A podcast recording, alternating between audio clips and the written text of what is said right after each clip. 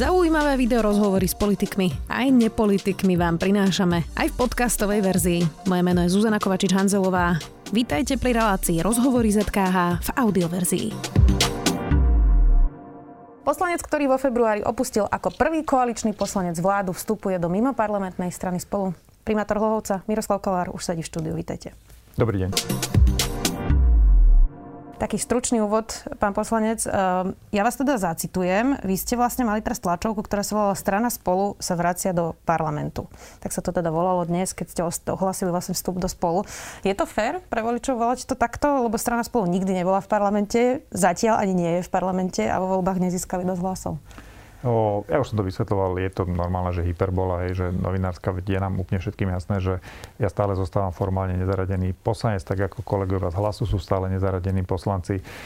Je to naozaj skôr metafora toho, že ten, teraz akože spojím niečo, čo prosím vás pekne nespájete, že hlas strany Spolu sa akoby s prostredníctvom mňa dostane do toho parlamentu. Je to skôr o tom, že ja ako poslanec, ktorý môže v tom parlamente vystupovať, jednoducho budem mať priestor komunikovať možno aj stanoviska strany Spolu ku konkrétnym otázkam, ktoré budeme v parlamente prerokovať. Je to fér k voličom Za ľudí?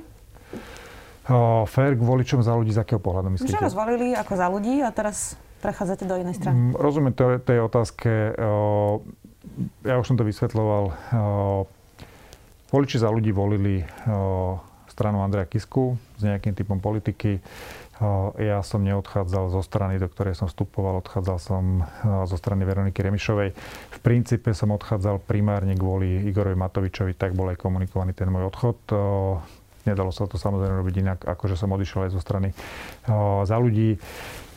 Či je to fér, si budú musieť vyložiť voliči Za ľudí sami. To, čo sa nemení, sú tie hodnoty a ten názor a ten program, ktorý som aj ja pomohol písať, aj budovať v rámci tej strany. Akurát jednoducho si nebolo možné pre mňa ho už presadzovať v horizontoch a vlastne v kontexte tej vládnej koalície, ktorej som bol súčasťou. Čo Progresívne Slovensko? Váš kolega Tomáš Valašek, tiež, ktorý odišiel zo Za ľudí, vstúpil práve do tejto strany. Pre voličov Spolu to môže byť aj podľa čísel nečitateľné, pretože Spolu bolo v koalícii s Progresívnym Slovenskom a v tých prieskumoch teda diametrálne rozlišne vychádzajú tie výsledky, kým Spolu má pod 1%, tak PSK sa stále drží nad tými 6% a tá značka je stále silná. Tak teda prečo nie PS a prečo Spolu a prečo vlastne to ďalej neťahajú Spolu? No, ja si myslím, že takto, keby sme boli v inom čase pred voľbami, povedzme, tak možno to rozhodovanie je iné. V tejto chvíli je normálny časový priestor na budovanie akoby z môjho pohľadu, že občiansko-demokratické alternatívy, ktorá je širšia ako to, ako sa dnes, povedzme, definuje Progresívne Slovensko. Ja presne rozumiem tým percentám, čiže keby som hľadal ľahšiu cestu, tak možno, že idem dneska do Progresívneho Slovenska. Vnímam nás stále ako najbližších akoby spojencov, partnerov. Dve poznámky k tomu. Ja som si, a v súvislosti aj s tým Za ľudí, ako ja som si pre vstup do politiky zvolil možno tú ľahšiu cestu cez stranu Andreja Kisku, ktorá sa vtedy javila akoby jasná, bezpečná voľba, že bude to silná strana, ktorá zásadným spôsobom môže posunúť krajinu ďalej. Nakoniec sme si síce do parlamentu dostali, ale ten výtlak bol menší, takže možno teraz som si práve preto zvolil zložitejšiu cestu. A ešte dve poznámky. My máme nejaké dáta, ktoré hovoria o tom, že ten voličský potenciál Progresívneho aj Spolu sa neprekrýva do takej miery, ako som si myslel. Keby tam bol ten prekryv 80%, tak to samozrejme nemá logiku. Dokončíme fúziu, spájanie už v tomto čase a tak ďalej. V tejto chvíli sa ukazuje, že ten priestor sa naozaj otvára širší, preto sme si povedali, skúsime ho obsadiť, skúsime tým ľuďom ponúknuť, aj tým ďalším, ktorí možno budú chcieť odchádzať z tej vládnej koalície, lebo nie sú spokojní s tým, ako tá koalícia funguje. Ponúknime im ten priestor, uvidíme, koľko nám dá minister financií času, kedy budú tie voľby. Keď to bude reálne, potom sa vrátime normálne k debate o tom, akým spôsobom nezopakovať tú chybu spred roka a pol, aby 200 000 ľudí demokratických voličov zostalo za bránami parlamentu. No, tak k tomuto mám niekoľko následujúcich otázok. Tá prvá je, že asi pred pol rokom chodili také šumy, že Za ľudí by sa mohlo práve zo Spolu spájať? No, vzhľadom na moju pozíciu v strane Za ľudí, keďže som nebol členom toho užšieho vedenia, tak netuším, že by takéto rokovanie prebiehali. Juraj Šeliga sa stretával napríklad s predsedom Spolu Hipšom a vlastne ako keby mali k sebe nejako blízko. A k tomu smeruje to moja ďalšia otázka. Hovoríte teraz, že vidíte ako keby nejaký širší priestor pre tú občiansku demokratickú stranu, ako je Spolu, a že to Progresívne Slovensko je teda tak užšie kultúrno-eticko-liberálne vlastne nejako zakotvené. No ale tie výsledky napríklad strany Za ľudí, ktorá bola na rovnakom princípe postavená a z rovnakých dôvodov sa nespojila s PSK ešte pred voľbami, pretože Andrej Kiska vlastne vajatal, že či sú nie príliš liberálni, či sa treba spájať. To bola tá nekonečná sága. No tak či vlastne tu naozaj je dopyt po takejto strane? Tá situácia dnes po roku skúsenosti s vládnutím Igora Matoviča je podľa mňa iná, ako bola pred rokom. Vtedy som to ja považoval za chybu. Ja som bol u nás vnútri strany ten, ktorý v tých úvodných fázach tlačil na spoločný postup v tých voľbách, pretože som bol presvedčený, že by neprepadlo toľko voličov a hlavne, ako sa ukazuje, nevznikol by taký veľký priestor pre Igora Matoviča, ktorého šikovne využil, tomu treba akoby dať kredit. Dnes je tá situácia iná. My sme všetci boli radi, keď... Ale v čom je tá situácia iná? No, vysvetlím. My sme boli všetci radi, keď sa podarilo zostaviť túto vládu a mysleli sme si, že naozaj hrádza proti korupcii, extrémizmu, mafii, ako to je ten dostatočný akoby moment. A ukazuje sa, že po roku vládnutia, že jednoducho k tomu vládnutiu aj potrebujete mať nejaké elementárne schopnosti politické, odborné a tak ďalej. A dnes vidíte to nakoniec koncov na tých číslach dôveryhodnosti jednotlivých akoby predstaviteľov tej vládnej koalície. Je obrovské množstvo ľudí, ktorí vkladali do našej vlády. Veď ja som bol toho donedávna súčasťou, veľké nádeje sklamaných. A tí si budú hľadať tú alternatívu. A ja netvrdím, že... Zatiaľ vyzerá, že si ju hľadajú Petra Pellegriniho podľa tých čísel. Áno, to je jedno z rizik tohto vývoja, že keď sa nič zásadne neudeje, tak to naozaj môže skončiť. Napokon ten posledný prieskum, ktorý aj vlastne bol zverejnený aj u vás, keď si človek vyklikal tie možné vládne koalície, tak naozaj tam z toho vychádzajú koalície typu Hlas, Smer rodina a povedzme ešte aj tá spoločná akoby maďarská strana, ktorá sa zdá, že bude viac orbánovská strana ako demokratická strana, vlastne, že maďarské menšie na Slovensku. Čiže aj to je jeden z dôvodov, pre ktorý som povedal, že mohol som v tom parlamente ešte 3 roky sedieť, počkať si, čo sa bude diať pred voľbami a potom sa skúsiť niekam v úvodzovkách upichnúť tam, kde to bude akoby isté. Nemám to takto, čiže skúšame, otvoríme tú platformu, uvidíme, kto sa pridá, či sa nám to podarí, ale zdá sa mi to zmysluplnejšie, ako sedieť a čakať na to, čo sa bude diať. Pri všetkej úcte vôbec sa nikoho nechcem dotknúť, ale v strane Spolu sú pomerne nevýrazní ľudia, voliči ich nepoznajú, predseda Hipš je ľuďom neznámy a vy ste teda síce primátor, ale tiež v rebríčkoch popularity zatiaľ netrháte rekordy. Takže myslíte si, že ste tak silná hviezda, že by ste dokázali pomôcť strane Spolu? Ja som racionálny človek, viem počítať, čiže mne je jasné, že to, že ja som prišiel do Spolu, neznamená, že z 0,8 bude mať v budúcom prieskume tá strana 4 alebo 5%, ako to si nemusíme rozprávať. Ja to v tejto chvíli vnímam tak, že akoby prinášam ten priestor pre tú stranu začať robiť okrem tej užitočnej práce, ktorú napríklad Juraj Hipš celý rok robil na pozadí, pomáhali pri vzdelávaní, radili učiteľom a tak ďalej. Začať robiť normálnu politickú prácu, začať vťahovať aj tých ľudí, ktorých máme. Máme 2 europoslancov, máme bývalé poslanky Národnej rady. Uvidíme, kto sa k nám pridá a jednoducho začíname pracovať. Ja si nemyslím, že to je projekt, ktorý zase už vyletí v horizonte pár mesiacov na isté čísla, ktoré nás budú dostávať do parlamentu. V tejto chvíli je to naozaj tak, že otvárame priestor aj pre ďalších, ktorí dúfam, že sa pridajú. Vy ste popísali tú prácu napríklad predsedu Hipša, aj teda europoslancov, len ono to niekedy vyzerá, že oni prišli vlastne z toho mimovládneho sektora ako aktivisti a že vlastne zostali stále aktivisti, len to robia vlastne pod značkou politickej strany. Takže aký je rozdiel medzi tým, keď je niekto stále aktivista a robí workshopy pre učiteľov, akokoľvek boli podstatné a zaujímavé, versus to, že má robiť politiku? Toto je možno tá moja akoby, že pridaná hodnota, ktorú do toho viem priniesť, pretože mám jednak 7 rokov v tom komunále za sebou a presne som veľmi rýchlo pochopil, že ten aktivizmus má svoje hranice a potom treba začať robiť normálnu politickú prácu, ktorá vám priniesie akoby konkrétne zmeny vo fungovaní či mesta alebo krajiny ako takej. Čiže áno, to je to, čo som hovoril. Veľmi veľa užitočnej práce s veľmi malým politickým dosahom, pretože tú konkrétnu prácu, ktorú na pozadí pokojne môžeme robiť ďalej, treba preniesť do normálnych politickej komunikácie, do normálnych politických rozhodnutí, do normálnych legislatívnych iniciatív aj z pozície opozičnej strany, pretože tá práca jednoducho musí byť aj politicky viditeľná. Nemôže to byť pre voliča, keď ste hovorili, že to chcete mať nastavené tak širšie ako PSK, alebo teda Progresívne Slovensko, že to pre niekoho môže byť príliš zelené, príliš eko? Práve naopak, jednak keď hovorím, že to chceme nastaviť širšie, určite nehovorím o projekte Za ľudí 2. To sme si vyskúšali, že jednoducho... A v čom to bude teda rozdielne? To sme si vyskúšali, že strana rozkročená od nevidím do nevidím jednoducho je tak nečitateľná, že na konci dňa... Nemôžem... Problém Za ľudí bol ten, a preto ja som vlastne kandidoval na tom augustovom sneme, že ja som mal jasný názor od začiatku na to, že my sa máme fokusovať na užšie vymedzenú cieľovú skupinu, ktorú nám ukazovali všetky dáta, ale keď do poslednej chvíle bola odpoveď na moju otázku, kto je naša cieľovka, všetci, tak som pochopil, že takto sa tá hra nehrá. Hej. Čiže keď sme sa bavili o tom, že o akých napríklad ľudí by sme mali záujem, tak jasné, že napríklad v klube Olano nájdete časť poslancov, ktorí sú liberálni. Určite sa nebudem uchádzať o poslancov Olano z kresťanských spoločenstiev, tí majú politického zastúpenia na Slovensku až. Čiže to je napríklad Andrej Stančík? Nechcem ja im teraz robiť menovite tým konkrétnym poslancom zle. Myslím si, že je úplne jasné, že ktorí tí poslanci sú to liberálne krídlo Olano. V súvislosti s tým, že či sme moc eko.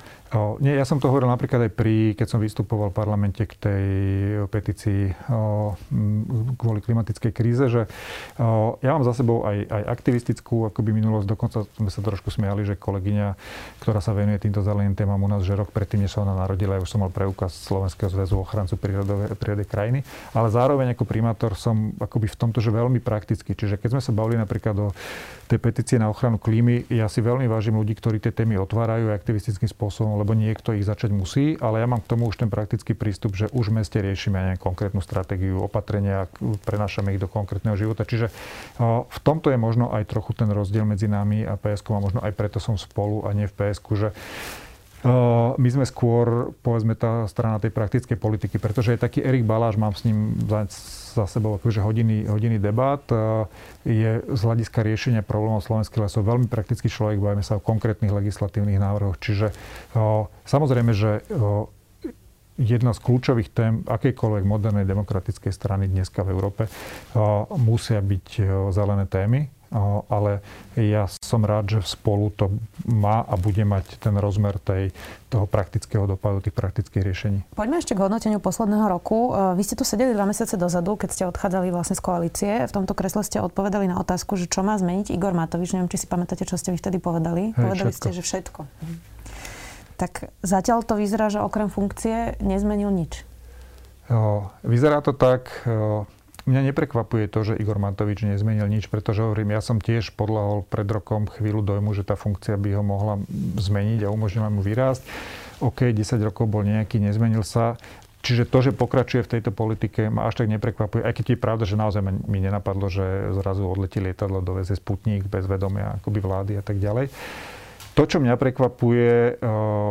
do akej miery sú ochotní ho v tom držať tie jeho najbližšie ľudia Volano. Pokiaľ to nie je súčasť nejakého že dlhodobejšieho plánu, ako ho postupne vytlačiť a odstaviť od moci, tak potom tomu nerozumiem, pretože to nie sú hlúpi ľudia. Ani Eduard Heger, ani Jaroslav Naď. Ale čomu nerozumiete? Tá strana je postavená na Igorovi Matovičovi. Ale dneska už musia vidieť, že Igor Matovič, okrem toho, že ťahá dolu krajinu, tak ničí politickú budúcnosť aj všetkým okolo neho. Tak možno to vnímajú inak. Možno to vnímajú inak, potom tomu nerozumiem. Preto som povedal, že ich považujem za rozumných ľudí a nechápem to. A ste sa s nimi o tom rozprávali? Po mojom performance posledných mesiacov vo vládnej koalícii už nemám taký blízku komunikáciu s Jarom Naďom, s ktorým sme síce ako priatelia, poznáme sa. S Edom Hegerom mám korektnú komunikáciu. Aj po tom, čo bol menovaný do funkcie, sme chvíľu debatovali s tým, že dvere mám na normálnu debatu otvorené, ale nemáme ten typ blízkeho vzťahu, aby som ja im vysvetľoval, že sa majú toho Igora zbaviť. Rozumiem. Aký je Eduard Heger premiér podľa vás? Ešte je to krátko. Príliš skoro ešte vlastne neprešiel ani parlamentom. Eduard Heger je konsenzuálny človek, čiže on v podstate, že asi nemá akoby, že nepriateľov. To je takto. Keby sme sa bavili v rokoch 98 až 2006, kedy sa naozaj politika na Slovensku robila tak, ako mala, vtedy sa krajine najviac darilo, tak by asi Eduard Heger bol, ak by bol súčasťou vlády, tak bol veľmi nevýrazný minister. Ľudia, čo sledovali Kaos Gorilla, by sa mi asi nesúhlasili, že sa politika robila tak, ako sa mala. To len taká poznámka pod čarou. Teraz hovorím skôr o tom akoby, že odbornom výkone. Rozumiem, čo myslíte, len aby to neznelo, jasné, že to boli duhy a jednorožce. Hovorím o tom odbornom výkone. Čiže v tej vláde by bol asi Eduard Heger nevýrazný minister.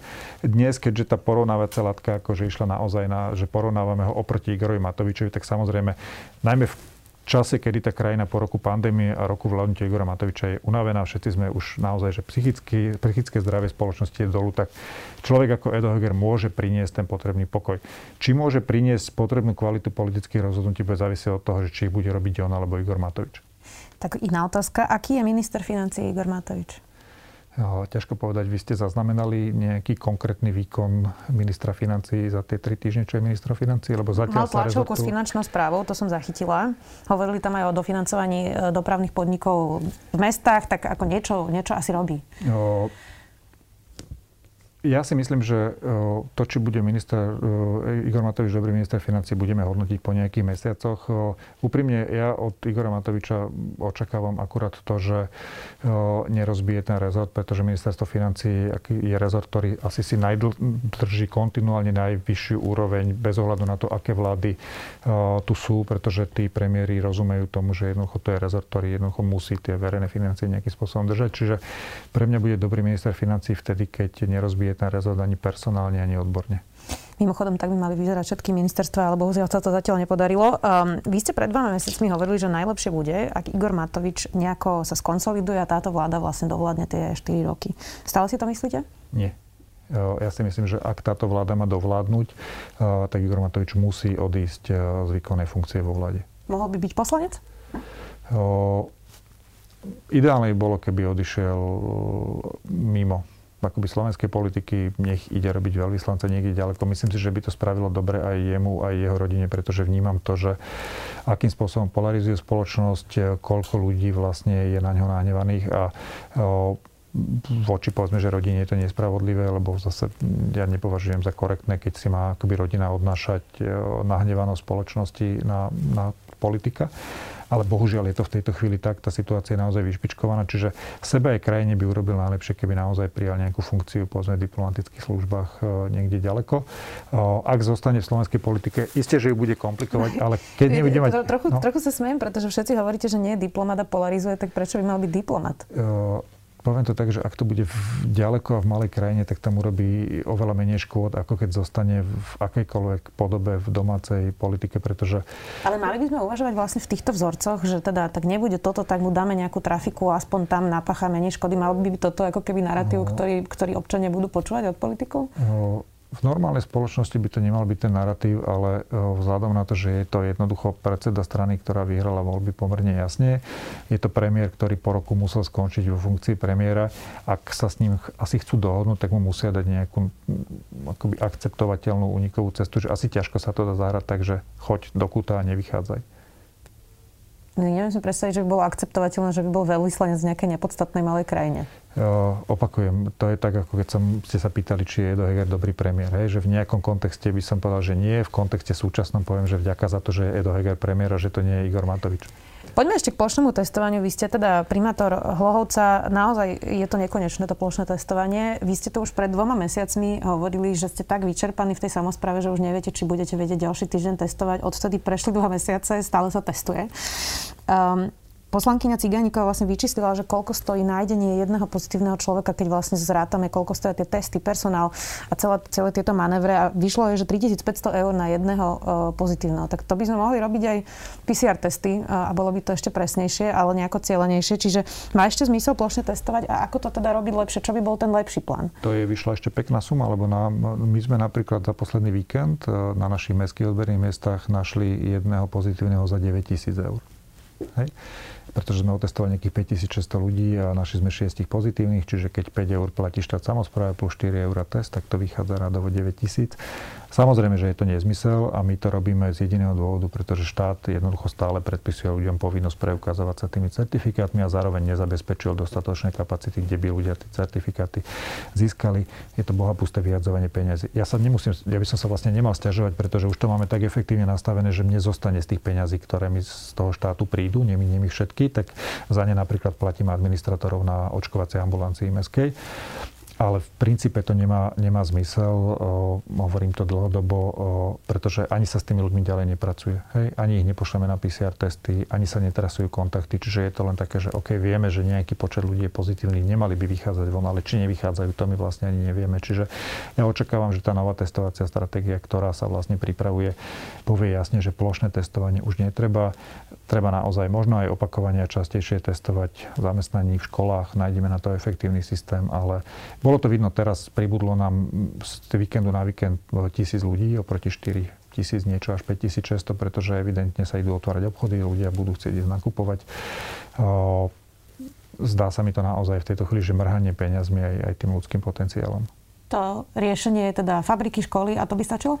Z môjho pohľadu áno a skôr, ak máš tam niečo urobiť, my už povedzme, že my sme zabezpečili testovanie, župy zabezpečili očkovanie, ak máš tam niečo urobiť, efektívnu kampaň, ako presvedčiť ľudí, aby sa prišli zaočkovať, pretože už to vidíme teraz, prestáva byť problém nedostatok vakcín, začína byť problém nedostatok ľudí ochotných sa dať zaočkovať. Mimochodom, vy ste sa dali očkovať AstraZenecou. Áno. To je taký strašek pre ľudí. Ja sa priznám, že mne píšu denne ľudia, ktorí sa boja ísť očkovať AstraZenecou, že čo by som im teda vlastne povedala na nejaké upokojenie. A spôsobujú to aj politici, pretože Igor Matovič ako prvý spochybňoval AstraZenecu. Teraz vidíme, že Peter Pellegrini povedal, že Astrou sa nedá zaočkovať. Eduard Heger, ten váha, či vôbec niečím sa dá zaočkovať. Jaroslav Naď sa dal zaočkovať Pfizerom, pričom nemecká kancelárka Angela Merkelová si pichla AstraZenecu, čiže nie je toto celé zodpovednosť tejto vládnej koalície, že ľudia sa nechcú napríklad tou Astrou očkovať a že očkujeme 40-ročných ľudí? Samozrejme, že nie je to len zodpovednosť vládnej koalície, pretože ja si pamätám, čo hovoril o očkovaní Robert Fico, čo hovoril o očkovaní Marian Kotleba, ale aj Peter Pellegrini. Hej. Čiže je to zodpovednosť nás všetkých v tejto chvíli politikov. Je to fatálna chyba, ktorú sme urobili, pretože nech sa na tú Astru pozeráme akokoľvek, akákoľvek Európskou liekovou agentúrou posvetená vakcína je lepšia ako ochorieť na COVID. Tie vedľajšie účinky Astry, veď stačí, keď ľudia začnú počítať. V reále, keby sme zaočkovali všetkých 5,5 milióna ľudí na Slovensku Astrou, tak štatisticky to vychádza, že 5 by mali mať tie nepriaznivé účinky v súvislosti s trombózou. A to ešte nehovorím, že tí 5 zomrú, lenže budú mať tie nepriaznivé účinky. Čiže toto považujem za fatálne zlyhanie politickej triedy ako celku. A dôsledkom toho je, že sa nám nechcú očkovať ľudia. Ja len krátko poviem príklad. Ľudia totižto dostanú rozum, až keď je neskoro. Ja mám v širšom okruhu známych takú seniorku, ktorá sa dala zaočkovať Astrou. A jej blízka priateľka jej v podstate že vynadala, že prečo je taká hlúpa, že sa dala zaočkovať Astrou, ona si počká na Sputnik. No nepočkala, pretože o 2 týždne zomrela. Hej? Toto je najväčšie zlyhanie Igora Matoviča, že tu vyvolal akoby že falošnú nádej, že tí, čo sa nechcú dať Astrou, sa budú môcť dať zaočkovať Sputnikom. A všetci tí, ktorí odložili možnosť zaočkovať sa, hoci už na nich prišiel rád kvôli tomu, že čakajú na nejakú falošnú nádej Sputniku. Keď bude Sputnik schválený EMO, nech sa ním očkuje, ale to nikto nevie, kedy bude. A tu podľa mňa kopu ľudí zomrelo už len preto, že sa nedalo zaočkovať, hoci mohlo. Ďakujem veľmi pekne, že ste si našli čas. Budeme to všetko samozrejme sledovať. Miroslav Kovár, nezaradený poslanec, ktorý vstupuje do Spolu. Ďakujem, pekný deň. Počúvali ste podcastovú verziu relácie Rozhovory ZKH. Už tradične nás nájdete na streamovacích službách, vo vašich domácich asistentoch, na Sme.sk, v sekcii Sme video a samozrejme aj na našom YouTubeovom kanáli Denníka Sme. Ďakujeme. Prečo vedci bijú na poplach? Prečo ich politici nepočúvajú a hovoria, že robia dosť? Prečo mladí ľudia namiesto školy v piatok protestujú v uliciach? Čo je to individuálna uhlíková stopa a prečo na nej záleží? Moje meno je Katarína Kozinková a spolu s Jakubom Filmom pre vás pripravujeme Klima podcast denníka Sme, v ktorom sa s našimi hostkami a hostiami rozprávame o klimatickej kríze. Náš podcast vychádza každú druhú stredu a nájdete ho vo všetkých podcastových aplikáciách.